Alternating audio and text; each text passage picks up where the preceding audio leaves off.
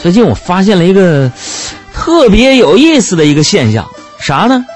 就是很多冷落了很久的微信群，它又开始活跃起来了。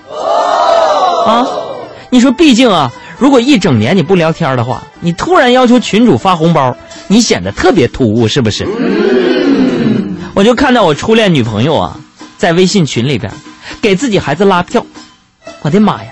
说各位叔叔阿姨、哥哥姐姐、弟弟妹妹，快给我们家宝宝投一票吧！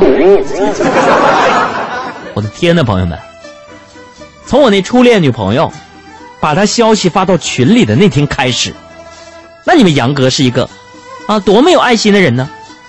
从他让我们投票开始那一天，我没有一天停止给和他家孩子票数最近的小孩投票。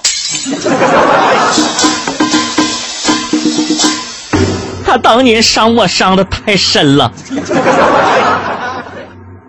这时候应该接一首歌。为什么受伤的总是我？其实呢，我这初恋女友啊，她也不算是初恋女友啊，她只不过呀是我第一个暗恋，完了呢我还不知好歹的去表白的一个女孩那家伙，当时我跟她表白，这二话没说。拒绝我了，但是你们杨哥是谁啊？你们杨哥可是著名节目主持人啊！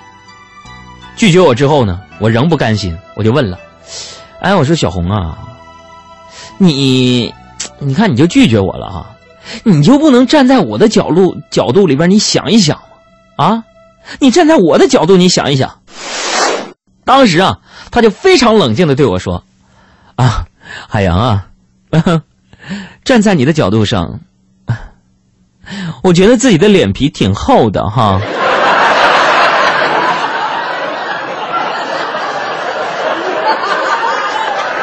伤心。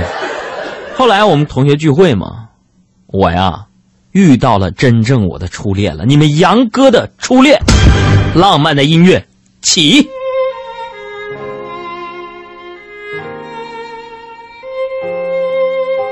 当年你们杨哥，哼，和他恋爱的时候。他把我给甩了，可是现在我跟他见面的时候，彼此就有点尴尬。那一天我没有喝酒，而他喝得脸颊通红。